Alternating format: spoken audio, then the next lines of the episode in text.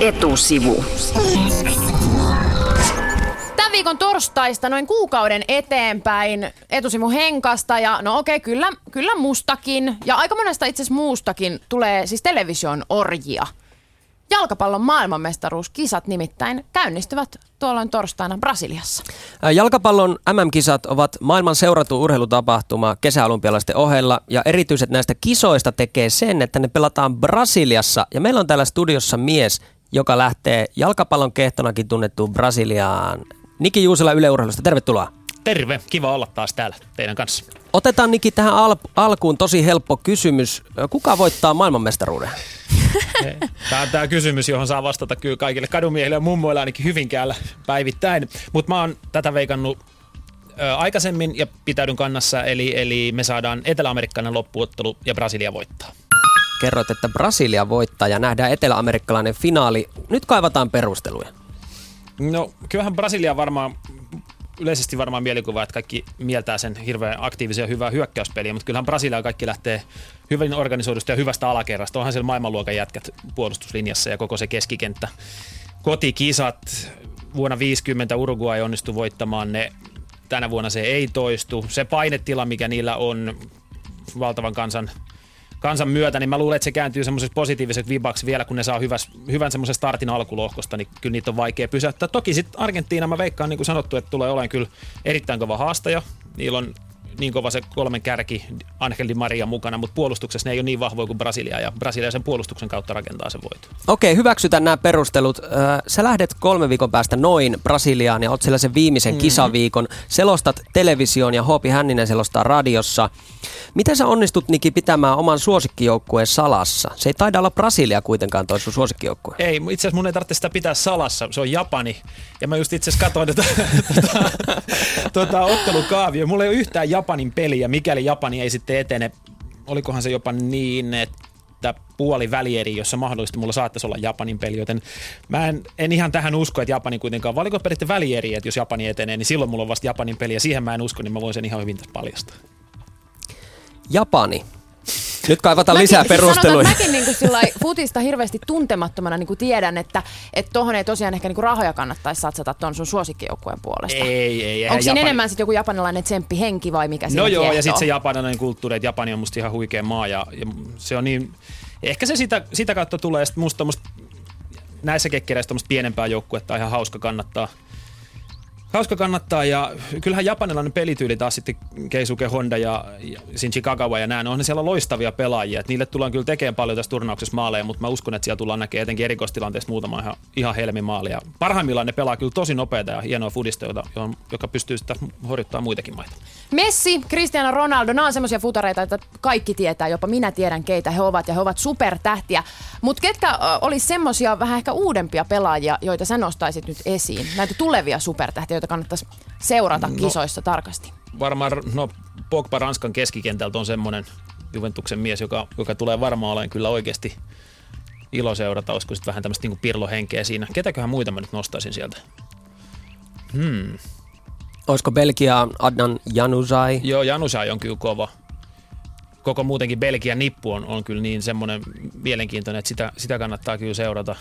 En mä, oikein, mä en osaa nyt oikein sanoa, että kuka, kuka voisi olla semmoinen esimerkiksi maalitykkiö. En, en mä tiedä, mutta no niin. Mä en osaa oikein yksittäistä nostaa sieltä esiin. Jätetään se sinne jännityksen verhon taakse, mutta sä olit Niki 2010 Etelä-Afrikan MM-kisoissa myös. Minkälaista reissua sä odotat nyt Brasiliaan? No ihan suoraan sanottuna, kun se on niin lyhyt ja hätäinen retki, että, että, että työn täyteistä. Molemmat välierät perataan eri paikoissa, kun sinne lennetään, niin heti käytännössä hypätään, hypätään hommiin, haalarit päälle niin sanotusti. Eli siinä on välierän alkuun aikaa, kun me laskeudutaan Brasiliaan, niin siinä on alle vuorokausi ja siinä kaikki valmistautumiset, akkreditoinnit, hotellimajoittumiset, stadionkulut, niin se on tosi työntäyteinen. Ja sitten välittömästi se ekan välierän jälkeen hypätään koneeseen, lennetään seuraavaan paikkaan, missä pelataan välierät. Mä en muista niitä paikkakuntia, ei tarvitse vielä tässä vaiheessa muistaa. ja tota, tosi työntäyteistä, ihan suoraan sanottuna, että ei siellä ole, ei siellä ole aikaa hirveästi niin tsekkailla mitään Copacabana tai muuta. Sulla on vielä hetki aikaa valmistautua siihen reissuun. Miten sä siihen valmistaudut?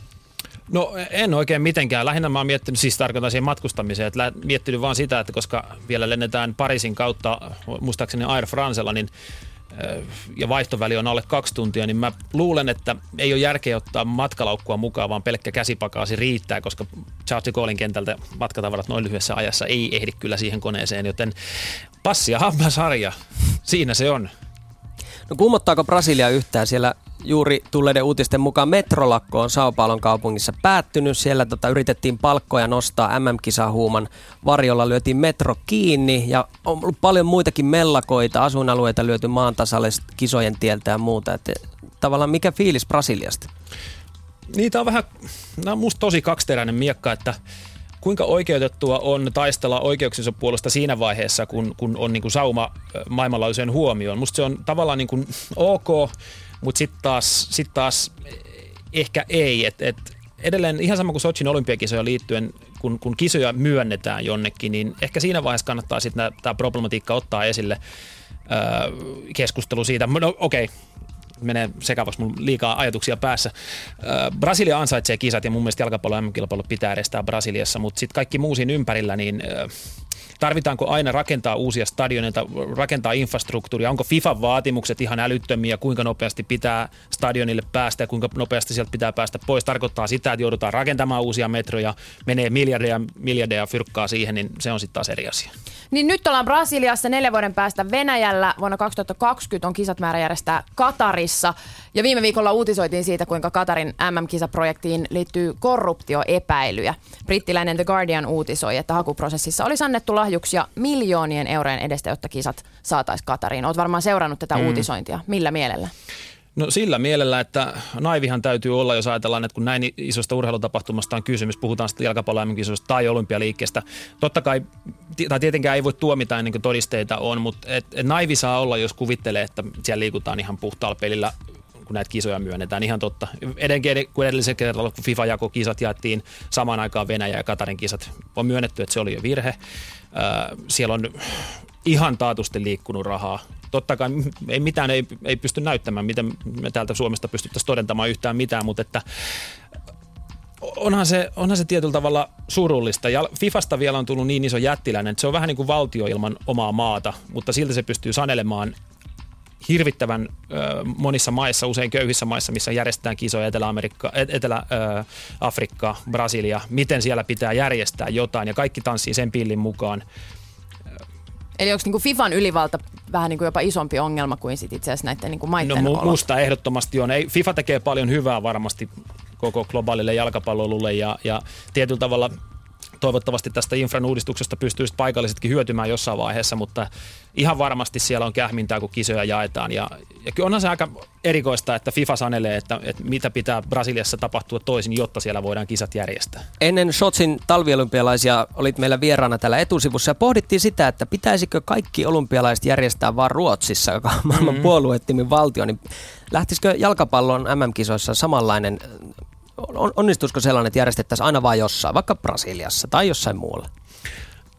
Ei se varmaan onnistu. Se on tietysti hieno ajatus. Jalkapallo nyt on niin globaali laji, että, että, että fudistadioneita, upeita kymmeniä tuhansia ihmisiä vetäviä fudistadioneita riittää muuallakin. Sitä mä en ole ikinä ymmärtänyt, että miksi niitä stadioneita pitää aina rakentaa lisää ja lisää ja parempia ja parempia mukaan jalkapallostadioneita on maailman täynnä, mutta niihin, niihin saadaan taas menee niin kuin aivan älyttömästi rahaa. Mikä, mikä idea? Miksei voida hyödyntää niitä suorituspaikkoja, mitä on olemassa? Ihan sama kuin olympialiikkeessä, niin kuin puhuttiin silloin ennen Sochia, että maailmassa on, en tiedä montako hyppyrimäkeä ja maailmassa on kuinka monta hiihtostadionia, mutta aina rakennetaan uutta ja sitten raiskataan luontoa ja en mä tiedä, onko siinä mitään järkeä. No, mutta jalkapallo on iloinen tapahtuma. Joo, joo, joo. Se, se on, nyt on muistettava nimenomaan tämä. Ja kiitos Nikin vierailusta etusivussa hyvää matkaa Brasiliaan. Hyvää kiitos. matkaa.